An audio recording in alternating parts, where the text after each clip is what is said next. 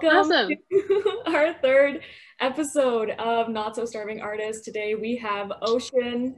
Um, is it okay if I call you Ocean or would you? Yes, absolutely. Awesome. So, first of all, thank you so much um, for joining us. I'm really, really excited to have you. Do you want to just like give a little bit of an introduction about yourself to people who may not know who you are?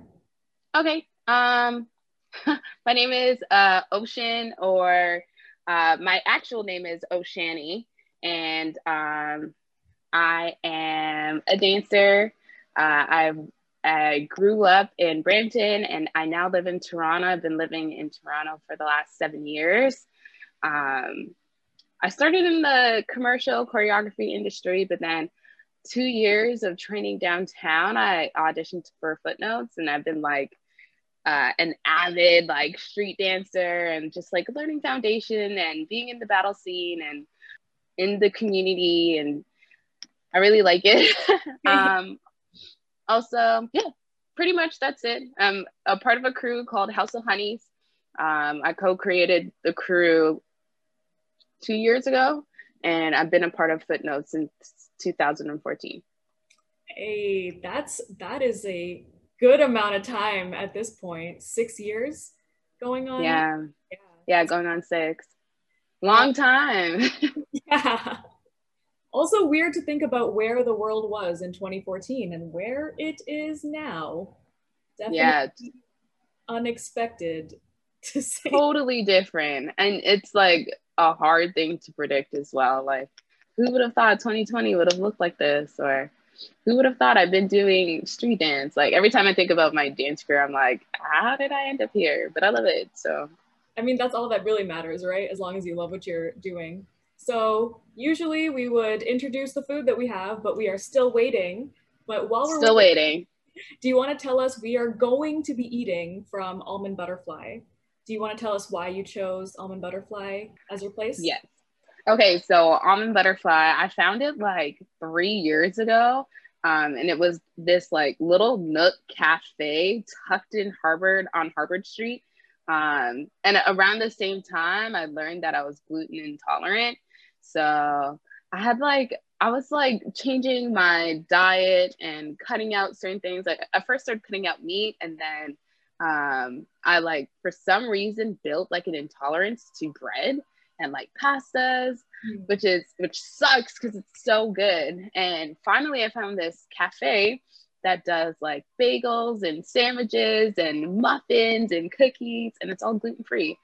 Um, and so I've been like really loyal to them for the last three years because they have food that I love that I can eat without it causing too much damage. I'm gonna I'm gonna introduce. Oh my god, you got cupcakes! Uh, um, oh my heart. I've got a I think this is a mocha. It has espresso on the top. Yeah, that one's really good. and a funfetti one. So I will not eat them yet because I will wait for you. Oh, yay, cool.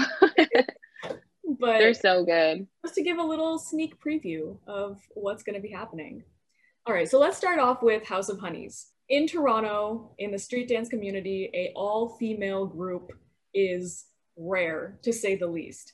What mm-hmm. prompted you to start um, or co-create House of Honeys uh, House of Honeys, the start of House of Honeys is really interesting in the sense that like when you look at a dance crew, it almost like is birthed out of like a bunch of kids who went to school together, mm-hmm. um, which is not the the case for us. Or, or maybe it is because we are all a part of Footnotes Academy, but we never had like any intention of actually starting like this all girls crew. We were like, it was after training at Footnotes one day, and we're like, yo, let's hang out. Let's like watch a movie.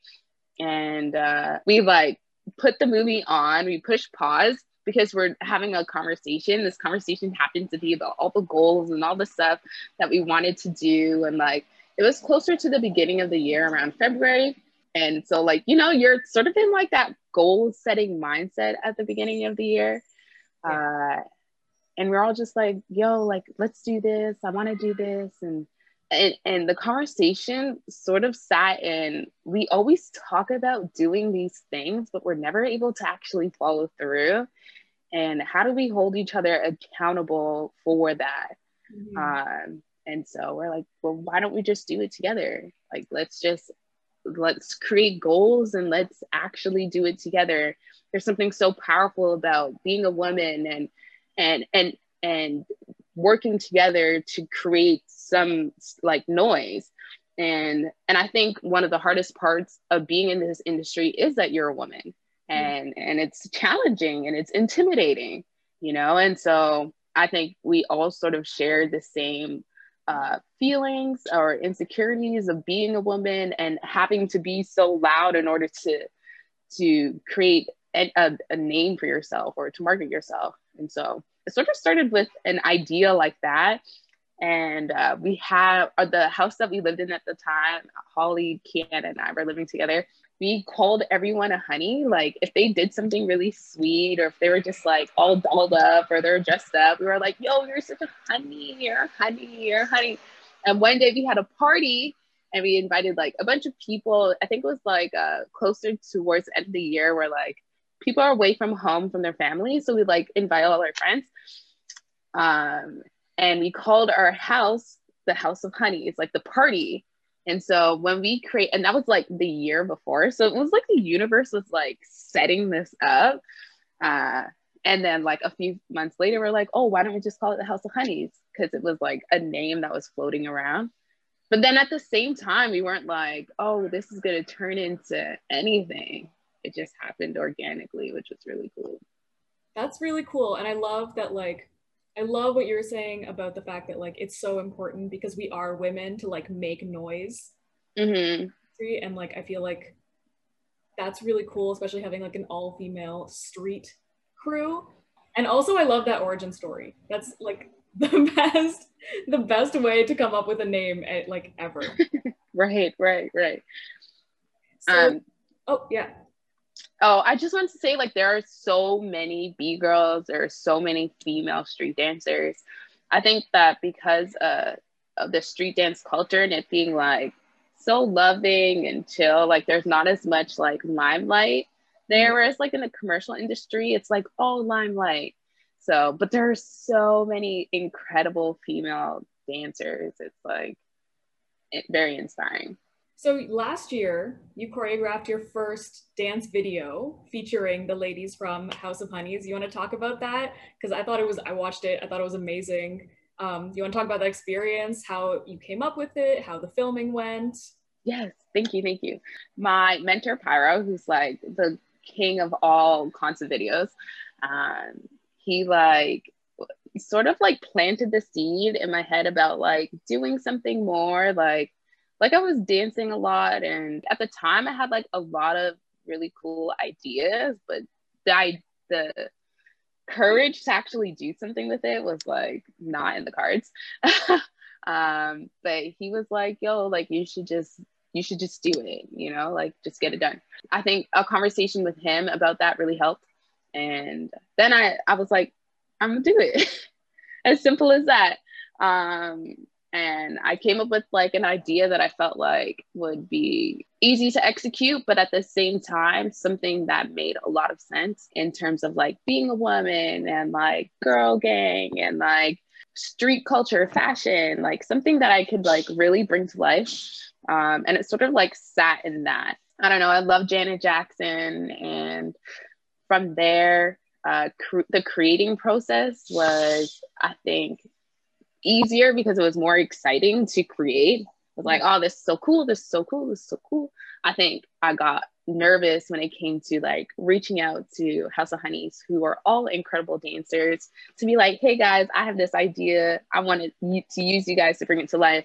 That, like, in itself, I never thought how like scary or intimidating that would be, but it's totally intimidating but and and then to like host rehearsals. So like to be like dancer to choreographer or dancer to director is like totally different you know? Yeah so uh, i think like that was like my lesson in that moment. Like is this a space that you could hold? And like can you get your idea across? And like can you um, teach them to bring it to life? Like what, how can you command that? And I, I really enjoyed it. I had so had so much fun.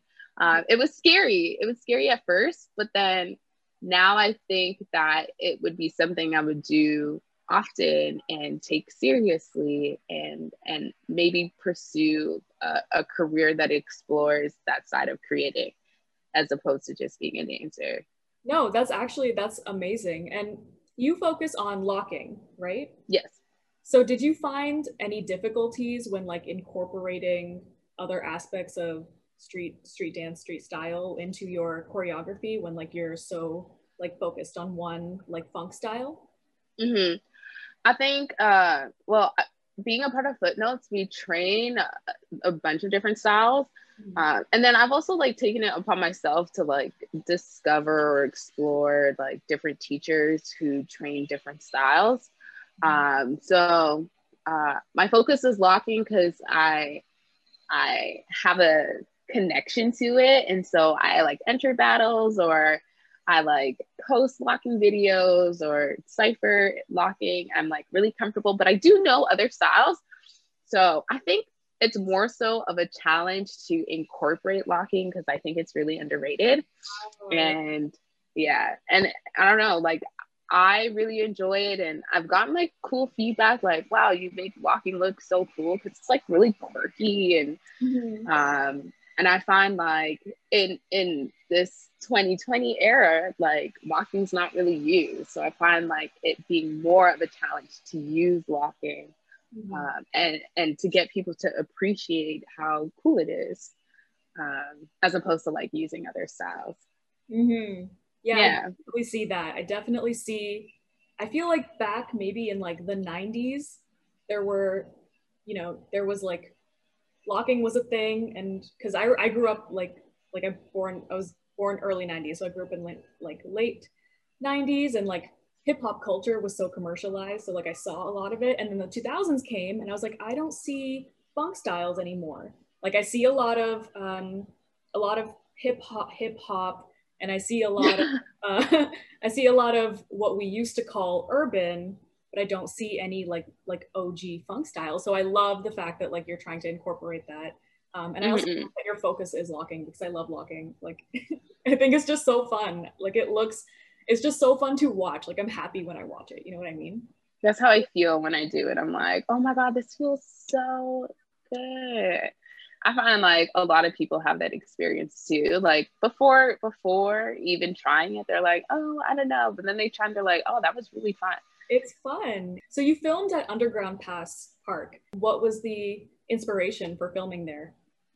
I think I was trying to capture like um like girls hanging out at a park mm-hmm. and and that's like the perfect idea of like oh, okay like there are guys there there are girls there oh like let's check each other out really you're just like hanging out with your friends but you know when you're hanging out with your friends and you're like who else is here who can be entertained like i think that the underpass has um so much culture there and and that brings people together that's re- that's really cool, and I love I love that location. Like visually, it's stunning. It's like a stunning. So this is like kind of a more general question, but what is your favorite part? If if there could even be a favorite part, but what is your favorite part about being on House of Honeys? I would have to say that my favorite part about being a part of the House of Honeys is uh, our rehearsals and I say our rehearsals because uh, we get to spend a decent amount of time together. And in those hours, we laugh so much. It's insane. I like literally, they just like know exactly what button, button to push to get me like rolling on the floor. They're all so funny. Um, now, when we hang out, the more, majority of the time we spend laughing, just like literally cackling.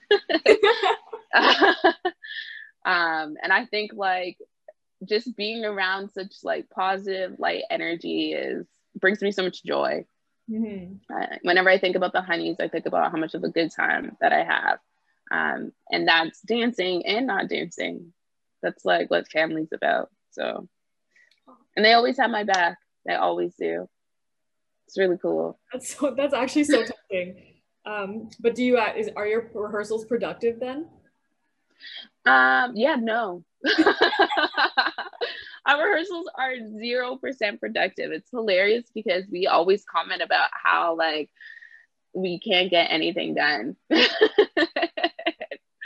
we can't get anything done. We just like spend too much time joking around. But then um, when we like get in our bag, like our creative bag, it's like everyone's so talented and in such a different way that when we start creating, it's like entering a different world. You know, like someone has an idea that leads into another idea that leads into another idea. It sort of creates this like this magic swirl of, of great ideas. And that gets us really excited and focused because mm-hmm. you just want to continue creating. So there are some good times. There are some really good moments. and yeah, there are some really good moments, but yeah, rehearsals can be tough when they're all your friends. Mm-hmm. What's the last like really good moment that you feel comfortable sharing? You know what comes to mind? This is so silly. I have to warn you in advance how silly this is. But whenever I think about our rehearsals or like, uh, we had a rehearsal, we were preparing for, I can't even remember what we are preparing for. It must have been Kayla Falloon's show. And we are at the underground and um, like we'll try a move. Sometimes the moves don't always work, but when we fall out of it, we'll like, it'll be really dramatic or or we'll try a move and it'll look nuts. And so we tried to move and it looked like a Tyrannosaurus Rex.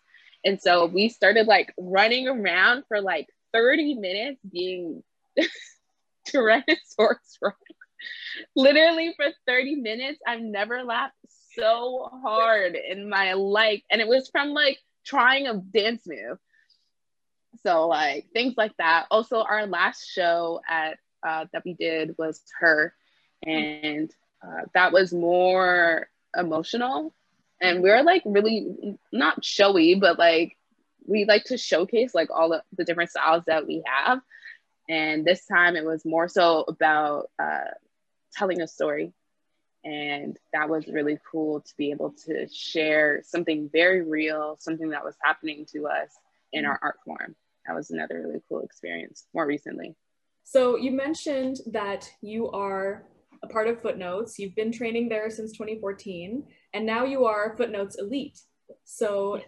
what value you feel like you've gotten from training at slash with Footnotes? When I joined Footnotes, I initially joined because I started in the choreography industry and I didn't have any foundation. and, and it was starting to really affect uh, my work. I was like, or like even like my experience dancing, I'm like, there's a lot that I'm not getting. So that's why I ended up joining Footnotes. Um, and then I it opened my world to like the street dance culture, what it's about, what the community is about, what dance art individuality is about. Mm-hmm. Um, and that's something that I've learned, acquired, and I'm still learning till today. Um, outside of of individuality uh, and and being your own artist it's really helped me discover my own voice something that i didn't have before um, it, it gave me a certain level of confidence that i'm still working on and uh, um, it's really like allowed me to be proud of of what i have to offer or contribute and I think like being in this industry, when you start to like enter like the vulnerability aspect of this craft, it gets like really scary. Um, and it and it's easier to be like, okay, tell me what to do, you know, um, and and how do I look exactly like somebody else?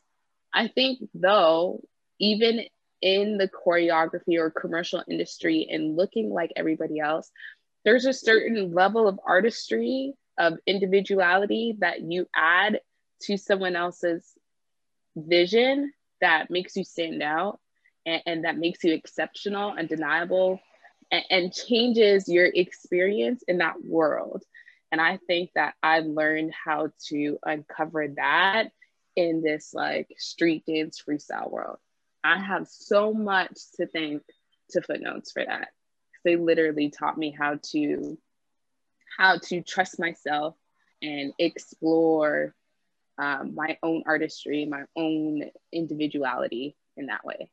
It was a process, let me tell you. oh, yeah, finding your own individuality and your own like creative aesthetic and things that make you happy is so difficult. Totally. It, it's really hard. And it's like hard in the sense of like discovering it, but also like in showing up for it. Mm-hmm. You know, like and and every single time showing up for it, it's it's a challenge. But like once you like, oh, there's like this thing. I call it like the magic bliss moment and it's like falling into a trance of uh, just trusting the music, trusting yourself. It's really hard to like flip the switch and just be there. Like you have to trust yourself so much to be like, I'm going to freestyle to this music and everything's going to look choreographed and perfect, you know. But really, it be, it becomes more of a spiritual experience where mm-hmm. you're you're trusting music that's already there and you're trusting dance that is already there and you're allowing the universe to sort of like take you. Mm-hmm. it's really cool. And i have like footnotes in the street dance culture to allow me to get to that place and then also bring it with me whenever i do commercial stuff. But moving on like moving back a little bit talking about footnotes. So footnotes um, really really emphasizes like respecting the sources of street dance and respecting the history and respecting the culture how do you feel between the rest of the community? Because it looks like the rest of the community has like recently started to kind of catch up to what Footnotes has already been doing since time. How do you feel about like the kind of culture shift that we are going through right now when it comes to the history of dance, street dance specifically? I think it's amazing. I think that I think perhaps change is overwhelming and sometimes it doesn't seem like it's the right thing but uh, change is necessary. I think that the this change especially knowing your history and and what what or where dance has evolved from is important in terms of the where dance is going. Uh, i think that there is enough abundance of this art and art in period for everybody to be able to have and to explore, I think that it shouldn't be subjected to a certain group. I think everyone should experience it. I think that that is how it was created as well. It was uh, in a space where all could be attached to this dance in a respectful way, of course, that honors where it, where it comes from and, and why it exists and how do you do that without without learning? Learning where it's coming from. So it's important it's so important. But in that space especially because you mentioned like it's something that people should have access to how do you feel about the prevalence of now like um, studio culture? Because street dance was originally a social between low income black and brown communities. Um, but especially mm-hmm. gta toronto we've seen an abundance of like now studio culture. So how what are your feelings around that? Um, i think it's obviously a different time you know like i'm sure uh, two decades ago there there were studios but not nearly as much studios as there are now. Um, I think that the the purpose of studios uh, were rooted in in expanding the art form. And in in the expansion of of dance i think they lost a lot of things along the way. Um, but i don't think that studios are bad. They just need the right format. And sometimes things take a while for the right format to be the, the perfect format you know? And like the most we could do is have a conversation and ensure that hip hop in studios is represented the right way, or street dance in studios is represented the right way, just like ballet, mm-hmm. um, as opposed to guessing what it should be like, or or taking the element of the, the street dance out of it. So right now I teach in studios and um, for me to get the idea that this is a street culture, it's a social dance, I have to like create that atmosphere within my classroom. Mm. And I think it's totally doable to to be able to achieve that. Also, like I think it's important for studios to incorporate the street dance element, not just like by recreating, but by involving them in the community. So there are like events that they can invite their students to and there are a few teachers who do that who like bring their their students or kids to like a popping jam or to a locking jam. Like it's not closed off to people who are, who go to the studios. Like last year i like i teach at vibe dance and i brought all my kids to a popping jam at the underground. You know it's totally doable even though we're in a studio you know? Like it's not just you're dancing in a studio and that's it. Yeah. How would you suggest that like teachers or people who really want to implement this kind of structure at studios do so right now in like COVID times? I think I, I the type of personality I have is that I love history and I love storytelling. And I think I think it also changed my relationship with the dance. So especially when you hear from uh, because the dance culture is still fairly new. So the originators of certain styles are still around. And so to hear them be like, yeah, I was like at a cafe and Don Campbellock was there, like trying to get down. And they're telling me that they saw Don Campbellock. I'm like, oh my God, this is crazy. Oh, one second. Hey, we Yay! got a quick detour so now we can dig into this. Yes, yes, let's do that. Oh yeah, I love this stuff. Thank you so much for this, by the way. What what have you got? So what we have here is a vegan bagel. Um oh, can you see? Oh yeah. Oh, yeah and and all of it is gluten free and it doesn't for me personally it doesn't taste like that at all. It tastes like a really delicious bagel. And then we got like pesto avocado and then Daiya cheese and tomato. Okay that's so okay let's do like a little mini cheers and then we can dig in. Yeah. Great. cheers. Woo. oh my god. Mm-hmm. Um, oh my God, this is, I was not expecting. uh, I'm not gonna lie, when I saw I was like, oh, it's vegan and like gluten free. I think this one is vegan, but I was like expecting it to taste vegan and gluten free. And this does not. Oh my God. I'm also eating my cupcake with a fork. Don't judge me, please. I do that all the time. But oh my God. And also, this is vegan. yeah.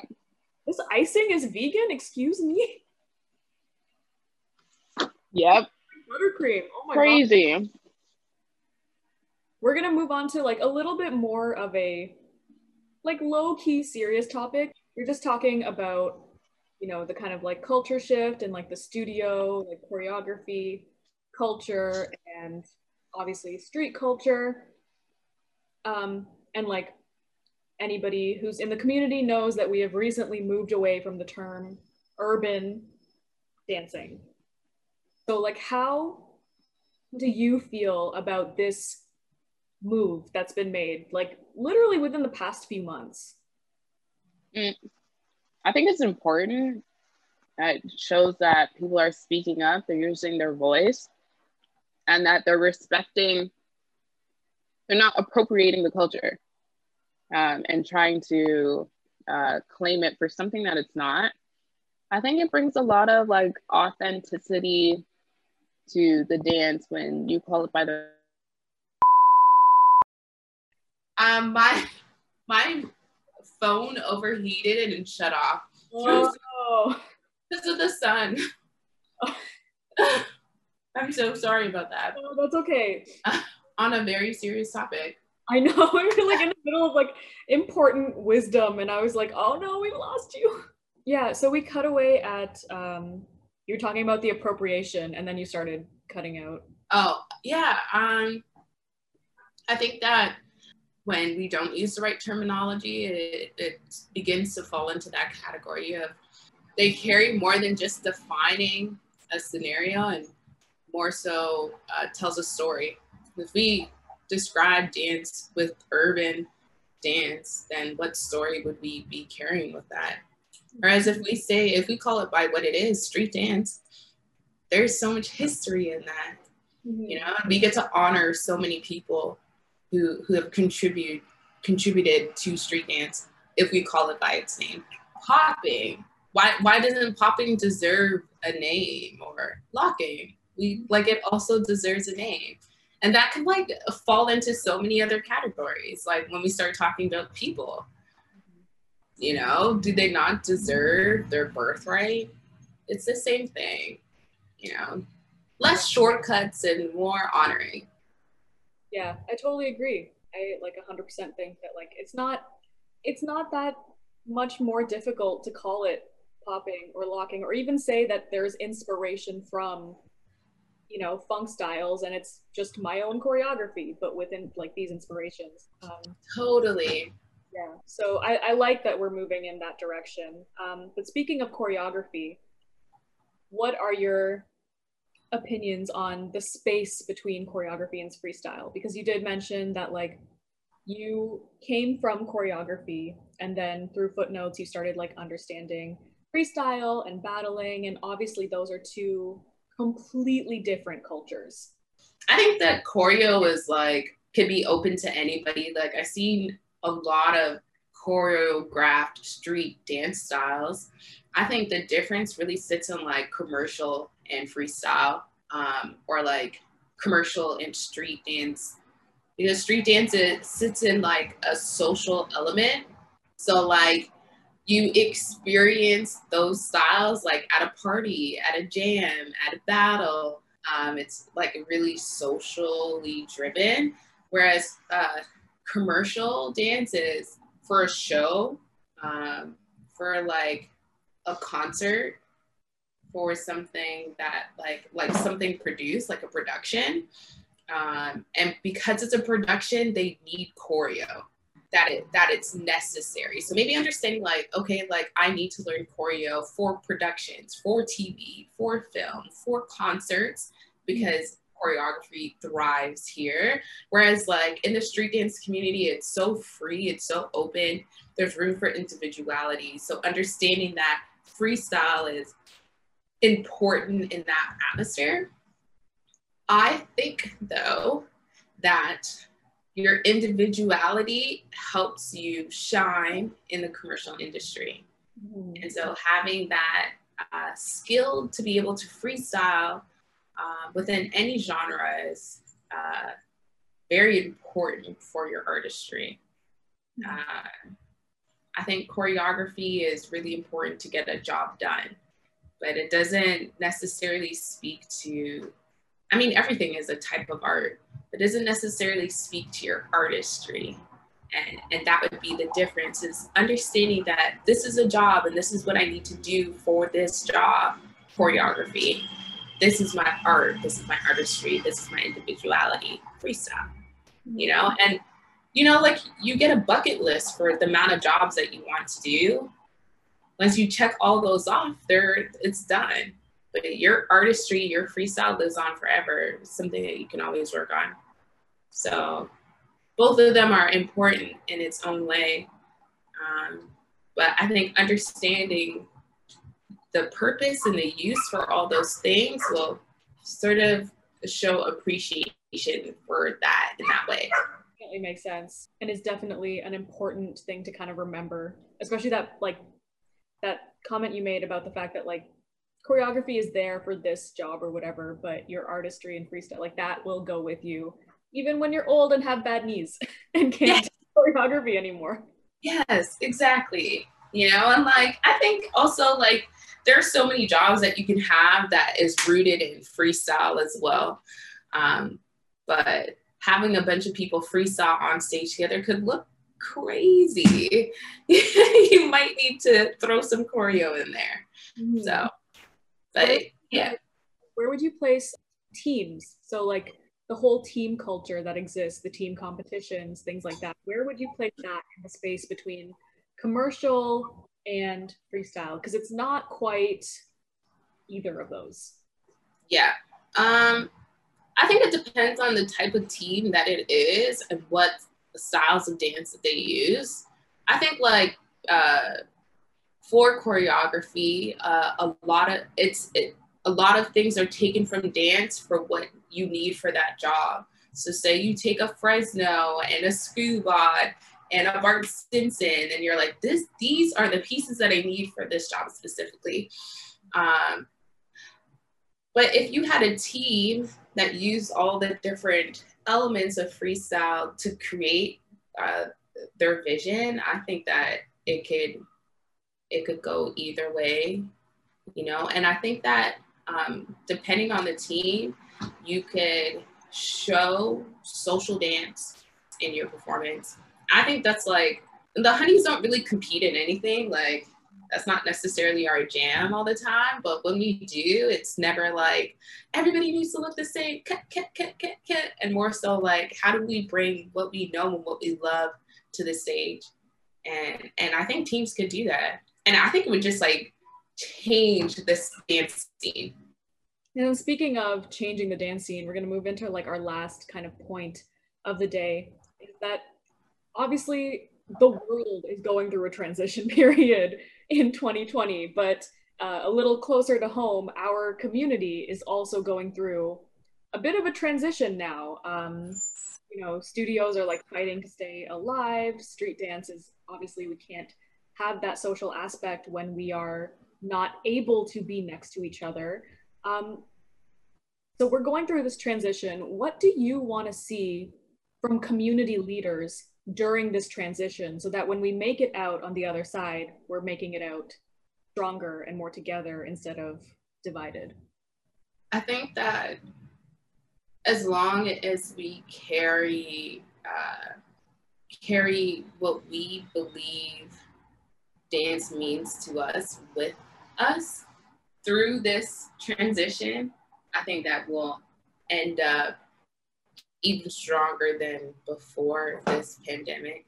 Yeah. So much goes into storytelling, so much goes into history. And I think that if our leaders carry that with them to, obviously, we're not spending a lot of time together. So, how do we re- recreate how dance started in the first place without sharing history, sharing uh, the stories uh, that are so much more than dance? You know, they almost have nothing to do with dance, but with community, with friendship, with family, with hardship. And if we carry that essence with us into our new world, I think that the dance can still live on. Awesome. I'm gonna use some of that wisdom. Um, yeah, that brings us uh, to the end of our interview today um, I think that was actually a really great and like meaningful place to end off. So thank you for that. Um, and thank you for for joining me and joining us to whoever's watching uh, today. Uh, yeah, I was really really grateful. Let's end off with just one more bite of this beautiful almond butterfly, gluten free slash vegan slash dairy free place. So yes, you didn't get to eat that much, but uh, oh my god. That was more action. So good. So good. I'm actually in awe. Mm. But yeah, thank you again. I really appreciate you, and this was a blast. Thank you for having me. No worries. Okay, bye. Have a good day. Bye.